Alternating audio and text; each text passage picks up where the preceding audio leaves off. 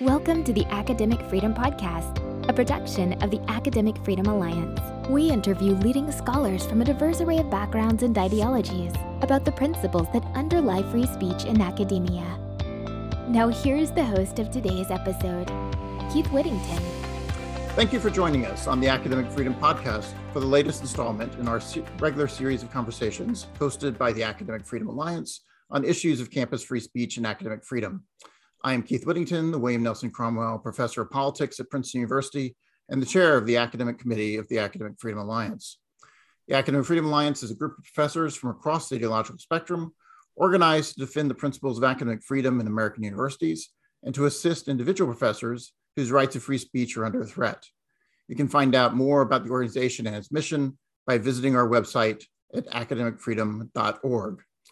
Today is a special edition of the podcast as we record this episode, Stephen Kershnar, a distinguished teaching professor in the Department of Philosophy at the State University of New York at Fredonia, has been suspended from his regular academic duties, barred from campus, and prohibited from making contact with his students. He's being treated as if he posed a threat to the safety of the campus, but the reason for his being put under investigation by university officials is because of something that he said. He has legal help provided by the Foundation for Individual Rights and Education, and both FIRE and the Academic Freedom Alliance have released public letters in his support. Unlike some recent um, academic freedom disputes, Kershnar is not being targeted for expressing his political opinions on Twitter or for criticizing university policies. He is being targeted for discussing his scholarly work in a public setting. In 2015, while serving as the chair of his department, he published a scholarly monograph at an academic press entitled Pedophilia and Adult Child Sex a philosophical analysis. I think it's fair to say that the book was little noticed at the time. This followed up on some articles that he had published over the previous decade in scholarly journals, examining the philosophical underpinnings to the immorality and illegality of sexual acts between adults and children. The current trouble started uh, when he appeared on The Brain in a Vat, a video podcast posted on YouTube, which examines philosophical topics for a public audience. An hour long episode on the topic of sexual taboos was posted in January 2022. Short clips from that episode were distributed by the Libs of TikTok Twitter account, and from there ignite a firestorm of controversy in the right leaning media. The president of SUNY Fredonia quickly denounced Kershnar's views as reprehensible and absolutely abhorrent and launched an investigation of the professor. Rather than focusing on the academic freedom principles at stake in this case, I thought it'd be useful to do something a little different.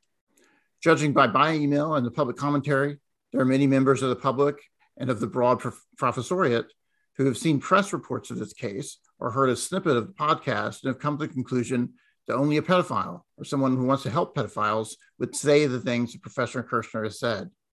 Given that, it seemed potentially useful to consider the extent to which what Professor Kershnar is doing is out of bounds for a professional philosopher and walk through what it is philosophers actually do, especially those interested in applied ethics. To lead us through this territory, I'm joined by an expert guide, Jeff McMahan, the Sekyra and White's Professor of Moral Philosophy at the University of Oxford. He was a previously a distinguished professor of philosophy at Rutgers University in New Jersey. And Jeff specializes in applied ethics and moral philosophy. And among his books is Killing in War and the Ethics of Killing Problems at the Margins of Life. Thank you very much for joining me, Jeff, and welcome to the Academic Freedom Podcast. Thanks, Keith. Uh, since I became involved in this controversy, I have been emphatically informed by correspondents uh, that only a child rapist or an enabler of child rapist would say the things that Professor Kershnar has said. I know he has been receiving even more colorful expressions of that view uh, than I have. Um, so let me just start there. Is he doing philosophy? Uh, let me begin by confessing that I have not watched the podcast on uh, Brain in a Vat, uh, and I've only had a chance to glance at some passages in his book from 2015. So I have to say, I don't know the substance of his views, though I know a little about what he's alleged to have said. But beginning around the late 1960s, early 1970s, philosophers, and uh, by this I mean academic philosophers, began to think carefully and rigorously about controversial moral issues, including abortion, war, and uh, other such topics. And they philosophers have subsequently written about issues having to do with sex. Um, one of the best selling philosophy books at the moment is a book called The Right to Sex by a colleague of mine here at Oxford, Amia Srinivasan. That book is much discussed and it discusses some of these issues. It, for example, uh, uh, discusses a range of, of um, problems like you know, whether professors or it's permissible for professors to have sex with students and, and things like that. So, um, pedophilia as a moral issue has not been much discussed. I know of a few articles in academic journals about pedophilia, and in particular about whether it's wrong for pedophiles to uh, use to to to buy and use child pornography. I don't think anybody disputes the idea that the production of child pornography is seriously morally wrong. Um, I, I, apart from Kershnar, if he in fact does defend this, I don't know of anybody who has defended the permissibility of an adult having sexual relations with a child, even if the child consents. Um, on the other hand, the issue of pedophilia is an important issue in at least one respect, and that is that there are, in fact, far more pedophiles than most people realize. It's estimated that about 1% of males globally are pedophiles, or at least have pedophilic desires. And some of these have some of these people have exclusively pedophilic sexual desires. Some of them have both pedophilic sexual desires and sexual desires for adults. Um, but the ones who have exclusively pedophilic desires tend to be ordinary people, moral people, just like the rest of us. They didn't choose to have the sexual desires they've got. Um, they, they found themselves with them as they grew older. Uh, most of them by far most of them, the evidence suggests, are non practicing in the sense that they don't ever attempt to have any sexual relations with children, nor do many or most of them use any kind of child pornography. They therefore live lonely lives, isolated lives, lives without the kind of satisfactions that most of the rest of us have, or at least open to the rest of us and they can't discuss their condition with other people because pedophiles are so widely reviled. If somebody says, I'm a pedophile, though I don't molest children, they're going to have a hard time keeping a job and retaining friends and so on. So these people uh, uh, uh, are victims of really, I think, very serious uh, injustice and mistreatment in the society, and something does need to be done about that. I'm referring now to pedophiles who do not actually uh, abuse children in any way whatsoever. And I think it wasn't until just recently that I realized how uh, widespread a problem this is. Uh, it's not visible because nobody is, pedophiles generally tend not to be, not to have sufficient courage to say publicly, I'm a pedophile, I'm not a child rapist, I'm just like the rest of you, except that I'm burdened with these desires that I'd rather not have. Um, so that's the kind of issue that I think um, does need to be discussed.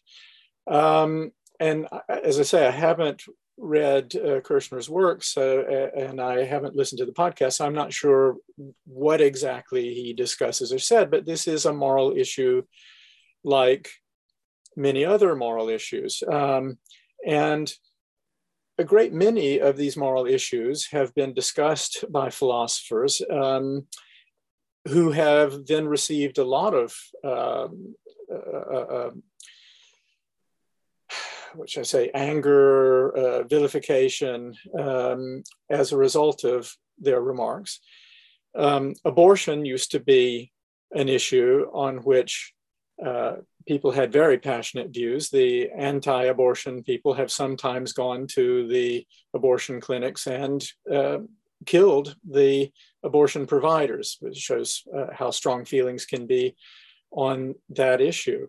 And yet, philosophers have written about this in ways that are absolutely necessary for understanding the morality of abortion. Um, for example, one of the most important issues is when do we begin to exist?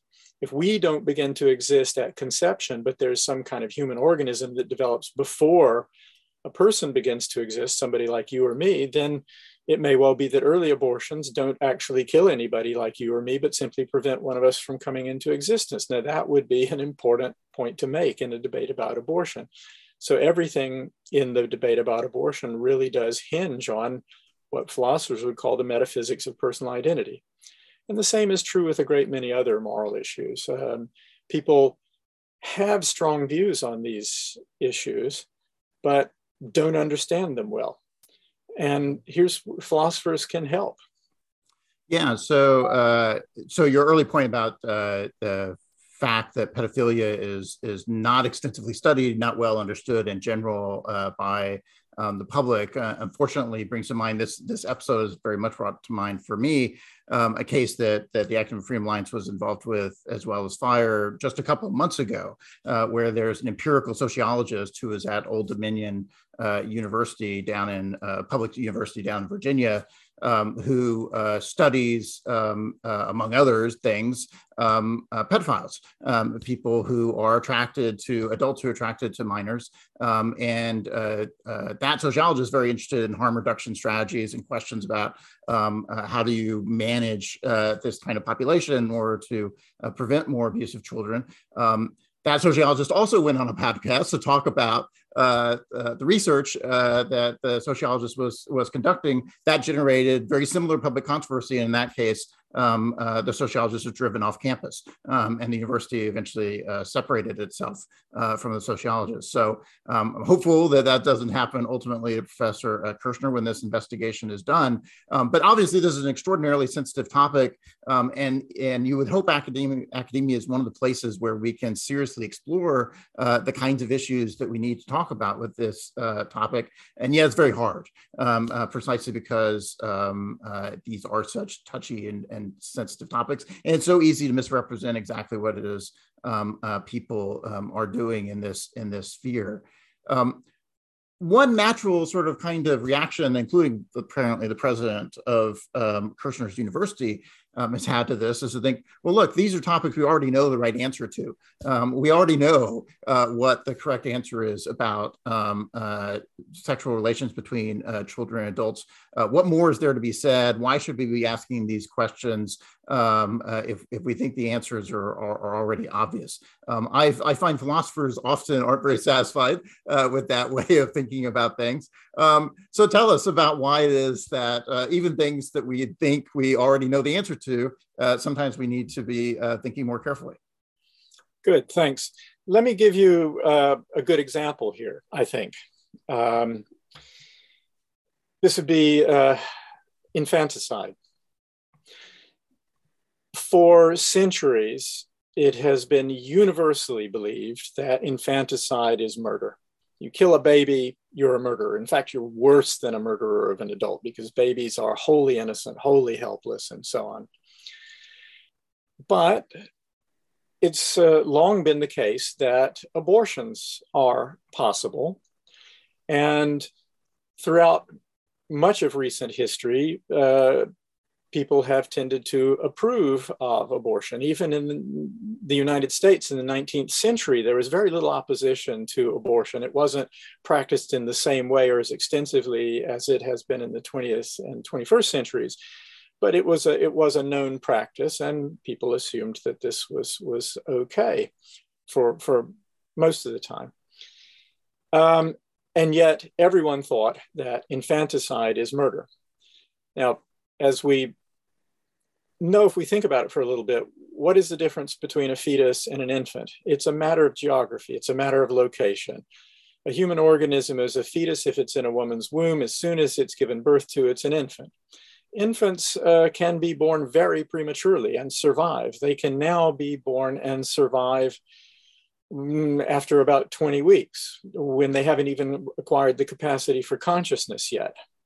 So, what that means is that there is roughly a period of about five months during which one and the same individual can be either a fetus or an infant.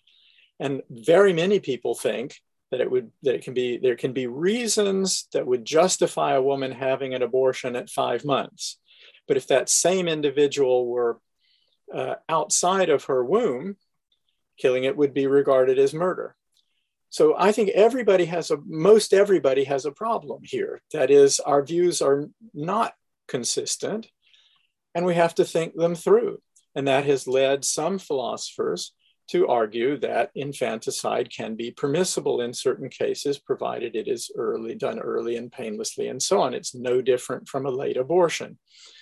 Um, these philosophers have been reviled and denounced and, and, and so on, generally more by people on the right, of course, whereas now a lot of the denunciation of academics is coming from the left. But infanticide is an issue about which people had these very strong beliefs and emotions. Um, and yet, there are challenges to their views that are based on considerations of just internal consistency um, that we have to think about. And this, this is what philosophers do. They say, you believe X, you also believe Y. X and Y are inconsistent which are you going to give up? How are you going to modify your views to, in order to uh, achieve some kind of consistency here?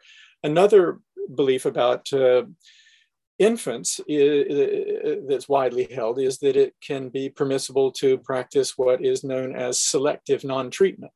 So uh, this is the practice whereby an infant is determined to have some condition that was not detected prenatally uh, it can be treated, but the life of the child is expected to be burdensome both to itself and to others. And the doctors decide we're not going to treat this condition, we're going to allow the infant to die. Now, that's widely accepted practice, and doctors and parents agree to this. They're going not to treat the, the, the infant, the infant's going to die. Now, that's allowing an infant to die. And we have to ask is actually killing an infant that much worse than allowing the infant to die, the outcome is exactly the same. In fact, the killing might prevent the infant from suffering uh, more while it's during the period when it's allowed to die. And what's important to notice here is that in a lot of these cases in which selective non treatment is practiced, it's something that no one would think was permissible if the child were five years old and had the same condition. And that is, once the child, if, if the condition is treated and the child survives, no one would ever think, yeah, let's stop feeding the child and let him die at five. Right. So ordinary people's intuitions suggest to them there is a difference between a newborn infant and a five year old. And we have to think what's the difference between a newborn infant and a late term human fetus? Um, and yet, people become enraged if anyone suggests infanticide could be permissible in some cases. So that's a that's a parallel uh, debate that philosophers have actually had, uh, and about which some members of the public have been very outraged. My my friend and colleague uh, Francesca Minerva and um, her co-author, also a friend and colleague of mine, Al- Alberto Giubilini, published a paper, I believe, in 2012, in which they argued for the permissibility of infanticide in some rare cases. And mm-hmm. they both got lots and lots of death threats. Francesca was advised by the university don't come into the office, stay at home, lock your door, blah, blah. Right. Um, so this kind of thing has happened before, but I think there's no avoiding thinking our way through these problems because if we don't, we, we're going to have views that are inconsistent and incoherent, and we're not going to understand the truth. Yeah, uh, one thing struck me about the, about even these kind of examples, uh, as you say, that sort of infanticide example, thinking through uh, some of the abortion um, issues, sort of lay this question out of thinking about internal consistency. I was struck by uh, when the Kershnar um, uh, controversy erupted.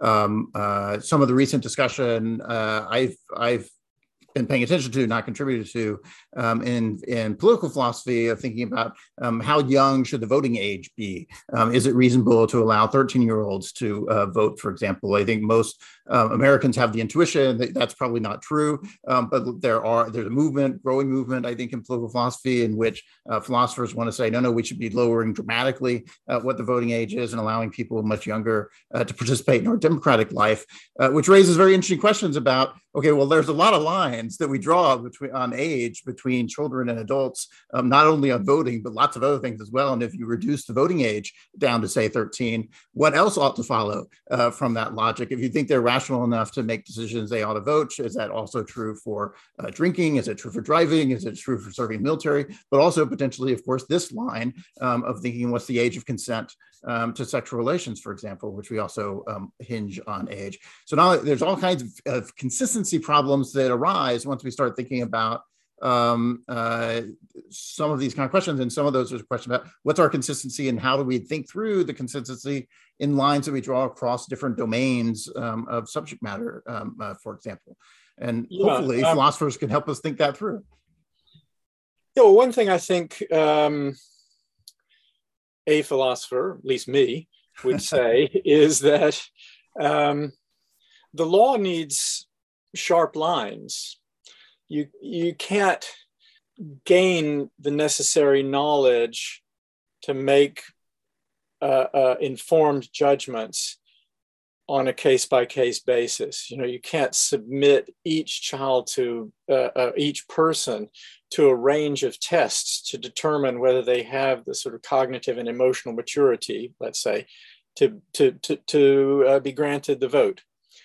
But one thing is true about morality, and that is that there are quite certainly a number of 13 year olds who are much better qualified cognitively and emotionally and so on to vote than many 30, 40, and 50 year olds.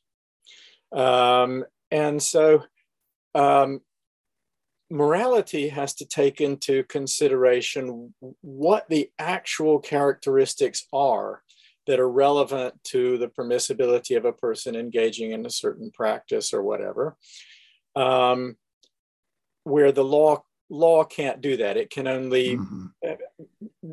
draw a line that somehow roughly coincides with the division of capacities uh, between those who have them sufficiently above a certain age and those who have them insufficiently, in general, below a certain age. But there are always going to be exceptions to that. Um, uh, uh and that's going to be true across all, all of these issues. There are going to be some 12 year olds yeah. who, who are going to be much better drivers than many 18 year olds. They, for example, they, they don't yet have all the testosterone or whatever it is rushing through them. So a 12 year old boy might be a better driver than an 18 year old man uh, because the 18 year old is going to be doing wild, reckless stuff that a 12 year old might not do. Um, and, and and so on for all the issues you you you mentioned. Yeah. So, um, excuse me.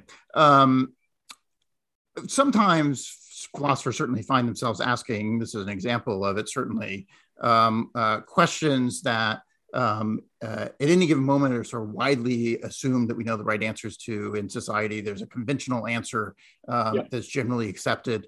Um, uh, to, to what degree do should philosophers be taking that into account? That is to say, everyone around me seems to think this is the right answer to this question. Um, are there times when philosophers to say, "Okay, I should leave that one alone," um, or or is it always the case for a philosopher to say, "Well, wait a second, maybe I should be questioning what it is everybody else is taking for granted"? I think it's the duty of a philosopher, and it's really the duty of anybody to think critically about the moral beliefs that people in their society share and take for granted. That's because we, we, and by this I mean human societies and human communities, have so often been wrong. Uh, when there was near unanimity within the society about the permissibility or impermissibility of some practice. I mean, you think back um, to, uh, uh you know, a period, I don't know when, uh, 60, 80, 100 years ago when societies believed that homosexuality was immoral. And this has been a belief that uh, has uh, been deeply embedded in different world religions. Christianity, uh, for example, there's a passage in Leviticus that you know, says that uh, if a man lies with another man the way he lies with a woman, uh, surely he shall be put to death. Um, and there are still a number of Christians who believe that homosexuality is deeply immoral. But it's interesting to note how views have changed about this over time. We can be wrong about these things. So American Southerners were dead wrong about slavery, though they passionately believed um, that slavery was not just permissible, but you know the right thing to do for these poor people, bring them into civilized society, and so on and so forth they were dead wrong about this, but they were pretty certain that they were right. And this sort of thing is, I think, it's, it's particularly easy to be confident in one's beliefs about the immorality of certain kinds of sexual practice. Um, for example, incest between siblings. There's a, I believe it was the psychologist uh, Jonathan Haidt, who did an experiment uh, uh, about beliefs about incest, asked a bunch of people. I may be getting this wrong because yeah. I can't remember it very well. So apologies to Jonathan if I am getting this wrong. But my sense is that you know he asked a bunch of people, "Is incest wrong?" And everybody said, "Yes, it's terribly wrong." Um, and incest between brother and sister was horribly, horribly wrong. And then so he then gave a, a, a sort of thought experiment. You know, suppose a brother and a sister decide they're going to meet at a remote place only once. It's a one-off thing. They're going to uh, have uh, uh, foolproof birth control, and they're just going to have sex one time. And they both agree to this happily. They consent, and then they're going to just resume uh, ordinary sibling relations after this. But they think, well, wouldn't this be fun? Just once and suppose they do it and then never never do it again or whatever have and then i think jonathan asked people what explain to me why what they have done is so horribly wrong if they've done this right. and i think what you find is people sputter about this a bit you know that they still believe it's horribly wrong but they can't give any real explanation because they can't point to consequences because right. no baby is conceived and no uh, uh, you know genetic defects have been uh, created in this way and so on and so forth. They hadn't heard anybody else. Nobody in the world knows about it except the two of them. Mm-hmm. They retain their mental health and so on. So what have they done that's so unspeakably immoral? And a lot of a lot of um, attitudes about sex are this way. So, for example, most people believe that bestiality, that is having sex with an animal, is horribly, horribly wrong. Um, and yet if you ask these people, is it okay to go out and kill an animal in a painful way and then eat its body? They say, yeah, sure, that's fine. Mm-hmm. Right. Which is worse for the animal? Right, I right. mean, um, uh, uh, so uh, I, am not defending bestiality. Uh, I don't have, you know, I don't have a view about this. I'm just saying people are confused about moral matters, even when there are usually, even when there's a solid consensus in a society. We have lots of evidence of this from the past. And we shouldn't think of ourselves as exempt from error. Uh, whereas all of our, our, our ancestors were vulnerable to error, but we know the truth now we don't. as you say, sometimes the the goal here is to think carefully through these arguments, think about why we support a particular position uh, in order to expose error, and, and the error may lead us to want to change our views um, ultimately. And so uh, society as a whole may, in fact, uh, find itself changing its views um, about um, some things that they thought were clearly okay or clearly wrong, uh, but they moved to the other side of the line, as you suggest, slavery at one point, homosexuality at another point. Uh, society moves on, thinks about this differently, comes to different conclusions. Um, presumably, it's also yeah. Go ahead. Sorry. Just for one half a second, and yeah. say it's not just that by having open debate and discussion of these issues, we sometimes change our, we sometimes realize that we've been making a mistake and change our minds it's also by having this uh, uh, open discussion of issues that we can justifiably continue to hold beliefs that we've had. In other words, if our beliefs are never challenged, we uh, uh we can't be confident that that that uh, in in continuing to hold these beliefs. This is a point that John Stuart Mill made in On Liberty. Yeah, this is exactly where I was going. That's why I was going to ask about oh, okay. this. That sometimes we we need to reconstruct our our reasons for for thinking about a view. That we need to tear down the arguments or, or our intuitions to some degree in order to sort of get to the foundation and then reassess. Okay, well, what's what's a better argument? What's the real rationale? Uh, what really is driving our intuitions that clarifies uh, why we might find ourselves back in a very similar position where we started from, uh, but we went through a lot of work uh, in order to get us get us back to that position. Why is yeah. it going worth going through that work? And so, uh, one thing that's sort of annoying about philosophers from that perspective is they can put us through those paces where they are challenging us to say, oh well, why do you really think this? And and aren't the reasons why you think it not very good ones? And and mm-hmm. uh, what and make us sputter when we come across these particular uh, counterfactuals and, and thought experiments. Um, and then they can lead us through an argument that gets us back to pretty much where we started from where that why did we go through all that effort? Um, so what's the value from a, for a philosopher to uh, uh, interrogate us in that kind of way, uh, put us through all this trouble, um, even if part of what the goal is, is to say, okay, well, we might uh, in fact get back to a point uh, where uh, the answers that we started from uh, turn out now that we still think they're the right answers um, after having gone through all this. Yeah, well, we don't really know when we initiate this process that that's going to be the outcome, namely that our original beliefs are going to be reaffirmed. Very seldom do they get fully reaffirmed. What what happens if they are not overturned altogether is that they are refined and clarified and qualified in certain ways. Uh, we discover nuances, we discover exceptions, whatever.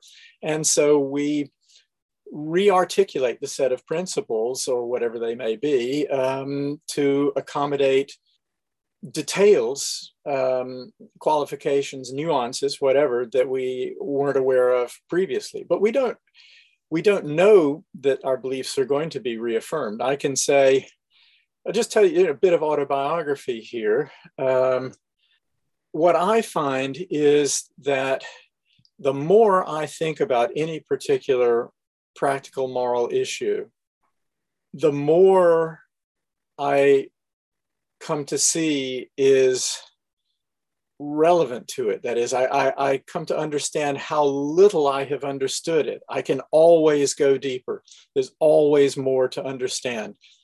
Uh, so as I think about things over and over and over again, and I work on, I've worked on some, some of the same issues for 25, 30, even 40 years. I'm thinking about these things over and over and over again. And I'm always discovering new uh, insights that I hadn't appreciated, discovering mistakes that I have made. You know, I make mistakes all the time, and and we all do. And and it's only by thinking really, really carefully and trying to think impartially um, and without any kind of defensiveness or ego in this. You want to get to the truth, um, and, and when you do that, you, you find it's always the, the issues are always deeper, harder, more complicated than you thought before. Yeah, that, that's often what I find with the problems I, I try to work with. and part of what I really like about academia and, and from that perspective is uh, things are often more complicated than I initially assumed. Uh, and and yeah. when I start digging into them, they're harder problems. Um, I start understanding why people sometimes disagree with me because because I realize how hard the problems are. And and that's fun um, in that sense, intellectually speaking. It's challenging to try to think those things through. It's a little disturbing in some ways because you start exploring those and realize, okay, I can't fully justify my own intuitions on this, and I so I feel a little uh, confused about what it is I'm thinking, even though. Uh, uh, I still maybe think that's the right conclusion, but having trouble getting there uh, on, on, these occasions, um, and, th- and that's part of the challenge. Um, so as you say, you spent your whole career uh, dealing uh, in this uh, world and, and uh, dealing with these um, uh, very challenging, uh, difficult, controversial questions of practical ethics um, and the like. Um, how often do you find yourself encountering a problem or encountering issue where you just say, that's too icky. I'm not. I'm not touching that one. even though I'm going to spend time thinking about um, uh, all kinds of other controversial issues, but some some issues are are too controversial for me. Uh, I'm not I'm not going there. I don't think I've ever had that experience. It is that there are, uh, let, let me start over. If I'm going to work on an issue, it's going to take a lot of time a lot of time. I'm going to do some reading. I'm going to spend a lot of time writing out my thoughts. Ultimately, the view towards thinking it through and arriving at some conclusions, however tentative, and publishing them. Mm-hmm. So, a limited number of issues that I can devote myself to, to thinking about. And the ones that are icky are just ones that interest me less. um, but I w- I don't know if I would ever kind of just turn away from an issue and say, no, I'm not, I can't possibly think about that because it's too awful. How I mean, often? I've written, I've written about war and right. you know, I've had to read about genocide and torture and that kind of thing. All of that is pretty awful to have to read through. Um, it also involves issues that often we think think we have pretty clear answers to. So we think about torture, for example, um, is one of these topics which unfortunately uh, we've had to discuss publicly uh, over the last several years, and it is one of those issues where I think most people would say, "Well, we know the right answer about torture, so what's what's all the fuss about? Why bother um, uh, having any kind of philosophical discussion about it? Because it's uh, it's settled um, and and clear, and yet." Uh, it's it's the kind of thing you find yourself uh, having to explore. Yeah, I well, I I was a participant in the debate about torture arising from the practice of torture fairly extensively by the Bush administration, and um, what I found there was that I thought a lot of the people who were opposed to the practice of torture by the United States were giving implausible arguments because they took an absolutist form. They were saying the torture of a person can never, ever, under any circumstances, be justified. And I thought, that's got to be a mistake. We think that it's permissible to kill people in self defense and in defense of others. We believe that it can be permissible to kill people very painfully if necessary to defend innocent people. And there are do seem to be instances in which torture could be used uh, as a means of defending other innocent people. Um, classic uh, ticking time bomb case is an example that's meant to show that. Uh, it's an example for your listeners, yeah. which it's it's it's it's virtually certain that this particular person has planted a, a time bomb in a city. It's going to go off. It's going to kill hundreds or thousands of people, and this person won't say where he's planted it. And the only way that one might get the answer is by torturing this person. If you get the answer and can uh, stop the bomb from going off in time, then you'll prevent this person from having killed hundreds of thousands of people. So, if there's a possibility that torture might uh, yield the relevant information, then that might be an instance in which this person is morally liable to be tortured. That is, that he would not be wronged by being tortured, given that it was necessary to do this um, to defend all these people. So, know, I defended this non absolutist view about torture while being opposed in practice to the use of torture and holding that torture ought to be uh, categorically illegal and that it should therefore be used only by people who are willing to expose themselves to the penalties for using it because it's something that could be morally justified only in the extremist circumstances but I found myself uh, being attacked as a as a proponent of torture. Right. I mean, I had been I had been an op- opponent of torture in all these debates, highly critical of the Bush administration, um, and yet people weren't sensitive to the, the distinction between an absolutist condemnation of torture and uh, a condemnation of torture in practice that explains that the best objection to torture is not absolutist. It can allow it in the most extreme circumstances. Yeah. So, um, uh, getting that nuance across to a larger audience is often very challenging and, and often uh, fine distinctions uh, can be lost. And you deal with topics um, routinely that are uh, in the public sphere. Um, oftentimes, I know some some of the topics may be a little more esoteric, less less likely uh, to engage public attention. Yeah. But lots of these issues are important issues with real public policy consequences. They're pe- things people care about. Um, uh, you you want your ideas to some degree to be expressed to the public and have people understand these things better uh, for for broader public reasons.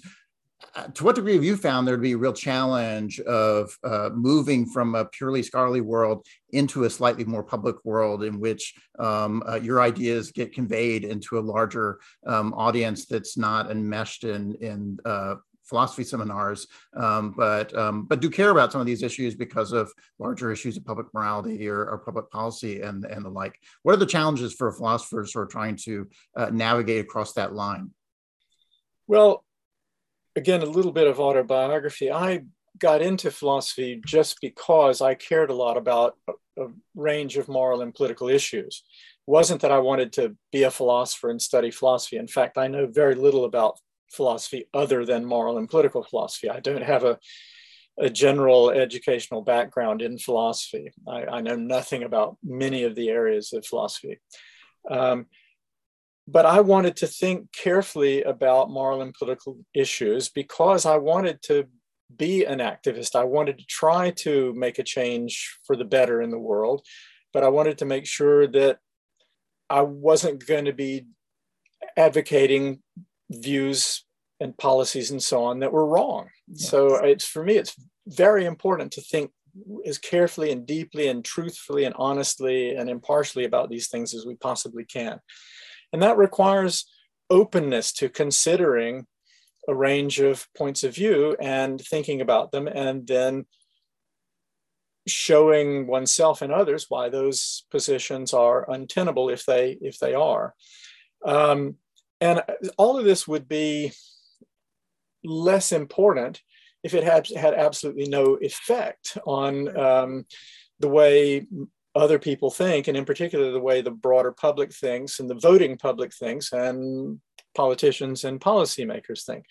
And so the the ultimate aim of my work is to to um, make a contribution to public debates and public policy. Um, I'm not very effective at doing that, but what it means is that I do I would I do welcome writing for popular media um, and uh, you know doing podcasts like this and others to try to get some of the ideas and arguments I've had circulated beyond the right. little tiny realm of academic philosophy. And I think one area in which I succeeded very slightly in doing this is in um, uh, the ethics of war. Mm-hmm. I've written a, uh, quite a bit in the past about the ethics of war. I'm not working on it so much at, at the moment, but I do know people at the main military academies in the US and in the UK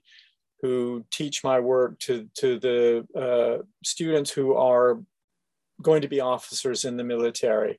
And so I know that there's been some you know, trickle down effect in that way. And I would, I would hope that there would be trickle down effects in other ways. But um, I haven't succeeded in the way that, for example, Peter Singer has in um, writing books that have been of wide general interest and have changed people, large numbers of people's views about issues. Uh, well, not many people have. So.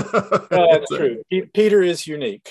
Um, and uh, a little unfair to hold him up as your standard of, well i must be a failure i haven't i haven't done that well, yeah well for me that is that that is the ideal i have uh, uh, you know, I had I admired the way Bertrand Russell used his um, standing as an academic philosopher to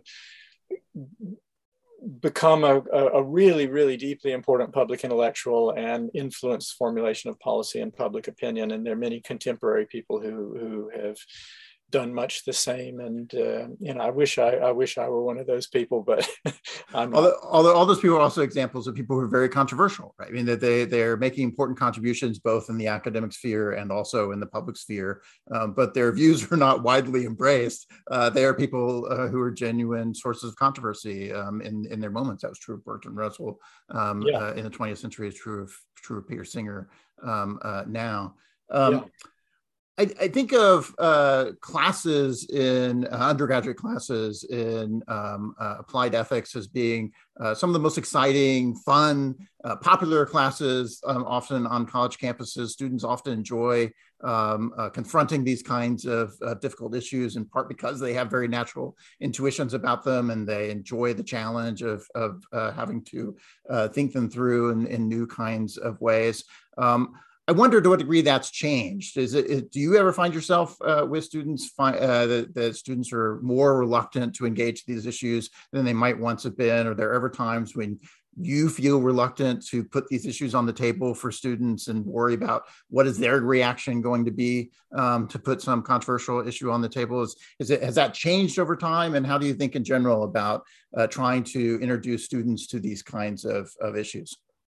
I yeah, I think there was this there was in the late 1960s with the counterculture in response in part to the Vietnam War an insistence among students that they wanted their classes to be more relevant to the real world and that was really one of the factors that led to the development and acceptance of practical ethics or applied ethics in the curriculum. They wanted discussions of war and abortion and uh, euthanasia and uh, lots of other practical issues in their academic work, and and and they got it. And and Peter was one of the earliest uh, people to do to do that to provide guidance and literature um, for them. I think that's still the case. Students are still idealistic and want to engage with these issues, but there is now, I think, a greater tendency among students to think that on a range of issues, we already know the truth. And anybody who challenges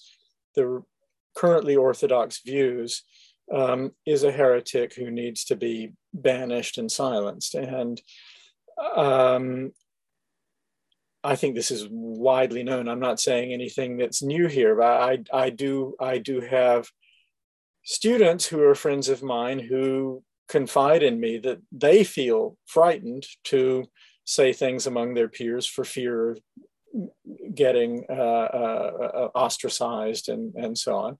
And it's certainly true that uh, professors now, uh, many feel much feel considerable pressure not to talk about certain things or not to express certain views.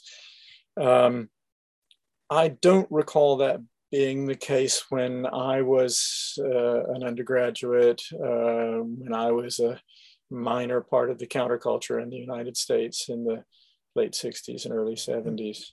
So I do think things have changed a bit. Um, what what what I'm reminded of now, which was going on in the late 60s, mm-hmm. but I didn't know about it, was the Chinese Cultural Revolution.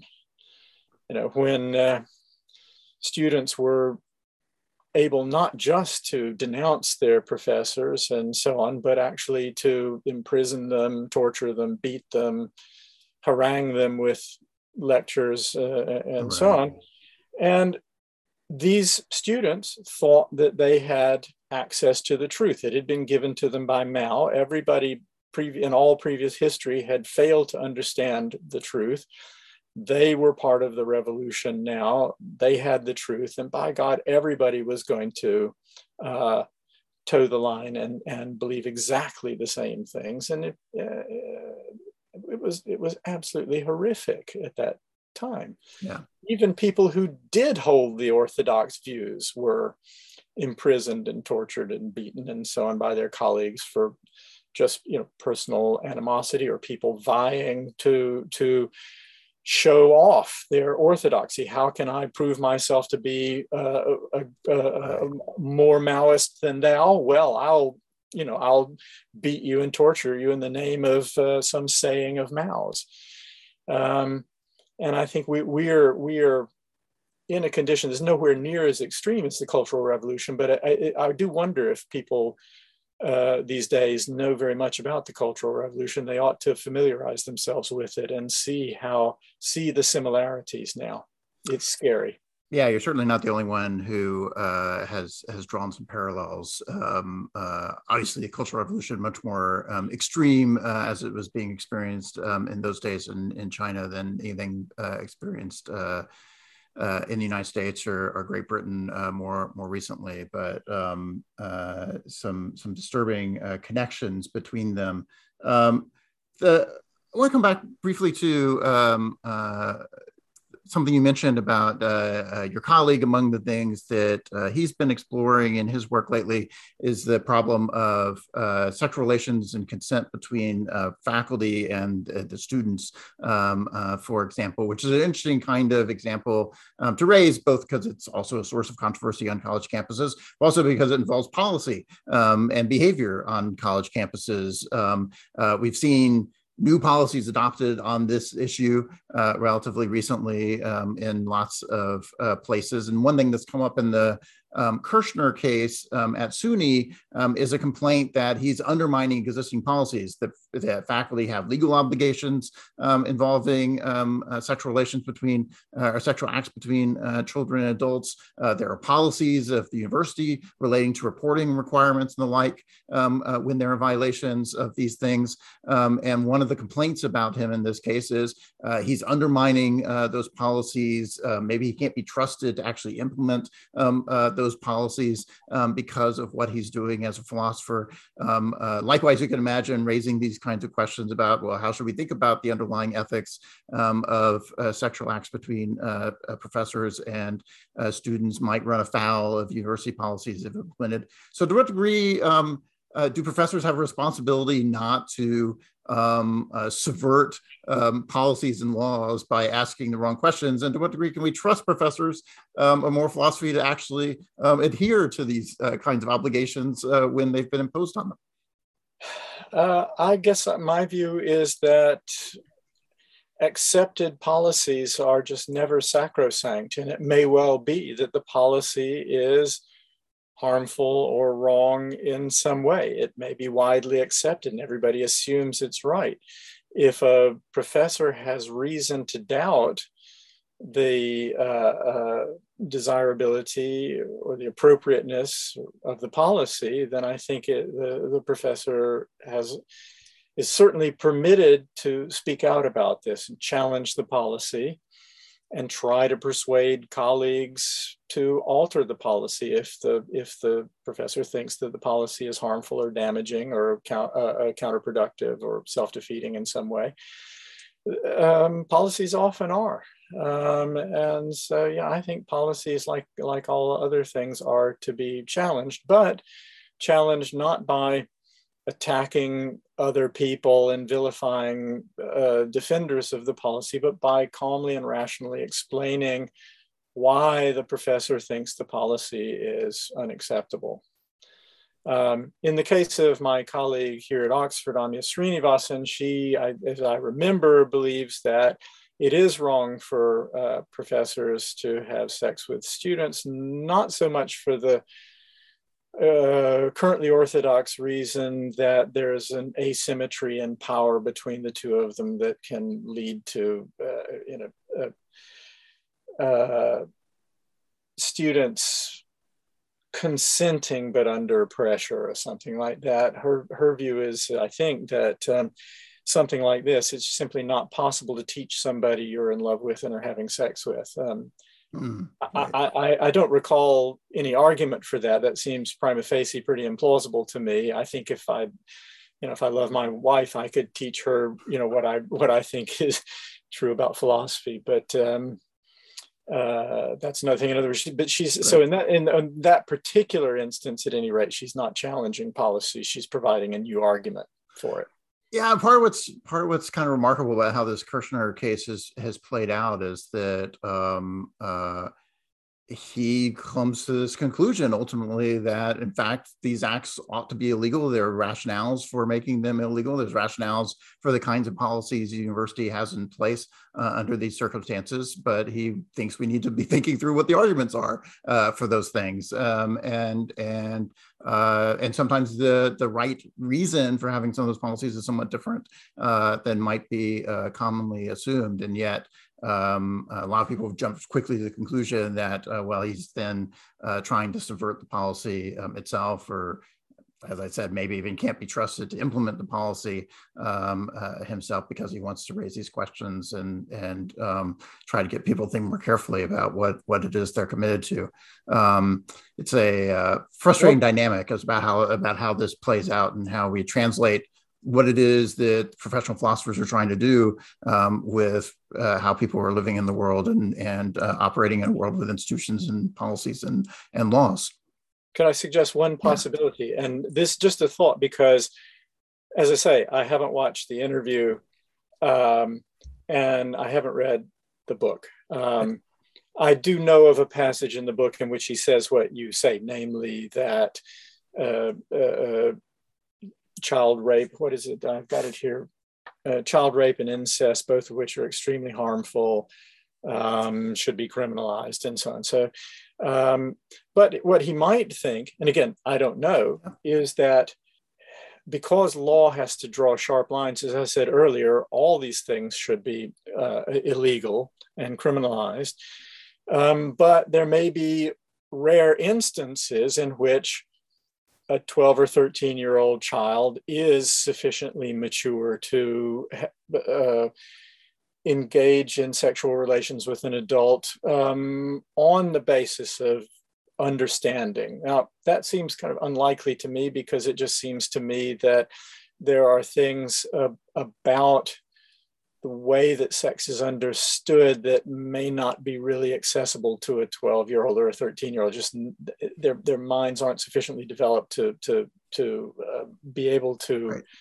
understand these matters in their full depth and significance. But if there were then his argument could be in rare instances this might be morally permissible but in all instances it should be illegal. That's a possibility. I'm just i'm just suggesting that could be uh, a, a possible view here based on the distinction I drew earlier between law, which has to have sharp lines, and morality, which varies from case to case depending on the nature of particular individuals and the development of their psychological and cognitive capacities. And of course, a crucial thing for academic freedom from that perspective is the, the point of academic freedom is not whether we're protecting people only when they make good arguments that we're persuaded exactly. by, uh, but the point in part is precisely to uh, protect. Uh, sometimes people are making arguments we, in the end of the day, don't find very persuasive, don't find very compelling, um, yeah. Uh, but they are legitimate kinds of arguments to be making, legitimate concerns to be raising, legitimate questions to be asking within the discipline um, uh, at hand. And so the right thing we ought to be judging is ultimately not are these persuasive persuasive arguments and not did he get the right answer at the end of the day, um, but is he engaged in the kind of thing um, that academics are engaged in? Well, there's more. There's even more than that. Uh, this just occurred to me, but this is something that happens to me all the time. I'll get a criticism of some argument of mine from somebody, student, colleague, whatever.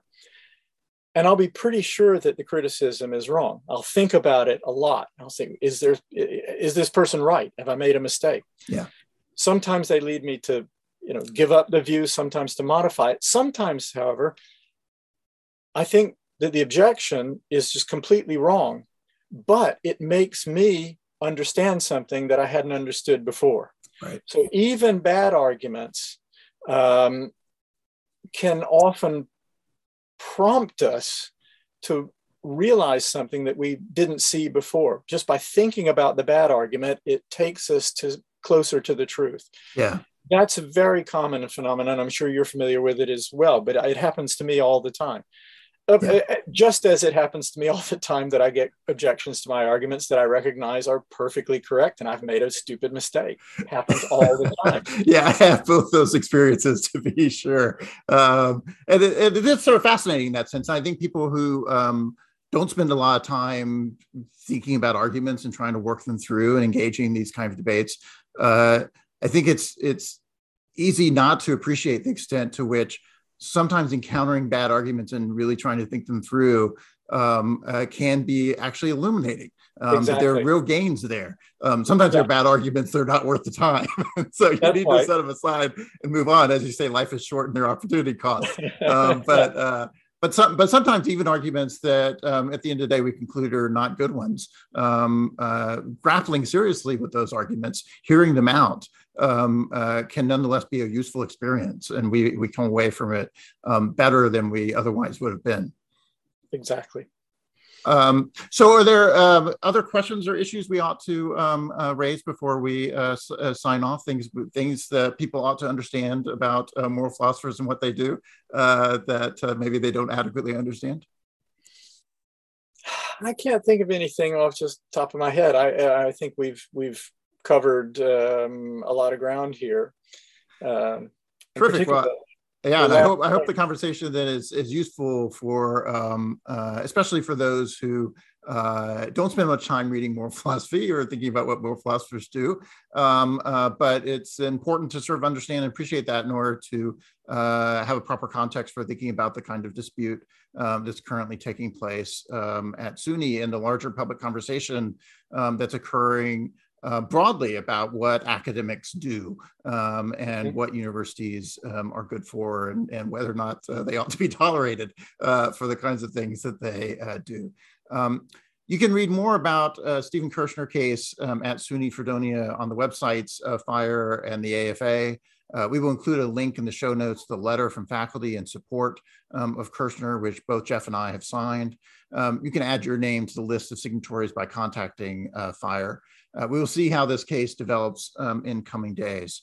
Um, please subscribe to the Academic Freedom Podcast through your favorite platform uh, so that you don't miss an episode um, and rate us on those platforms, which helps others uh, find our conversations on campus free speech and academic freedom. Thank you. Thanks for joining us on the Academic Freedom Podcast. This has been a production of the Academic Freedom Alliance, or the AFA. We are a coalition of hundreds of faculty from a range of backgrounds and ideologies who are committed to defending the free speech rights of professors at colleges and universities. You can learn more about our organization at our website, academicfreedom.org. Thanks for tuning in, and we hope you'll join us next time on the Academic Freedom Podcast.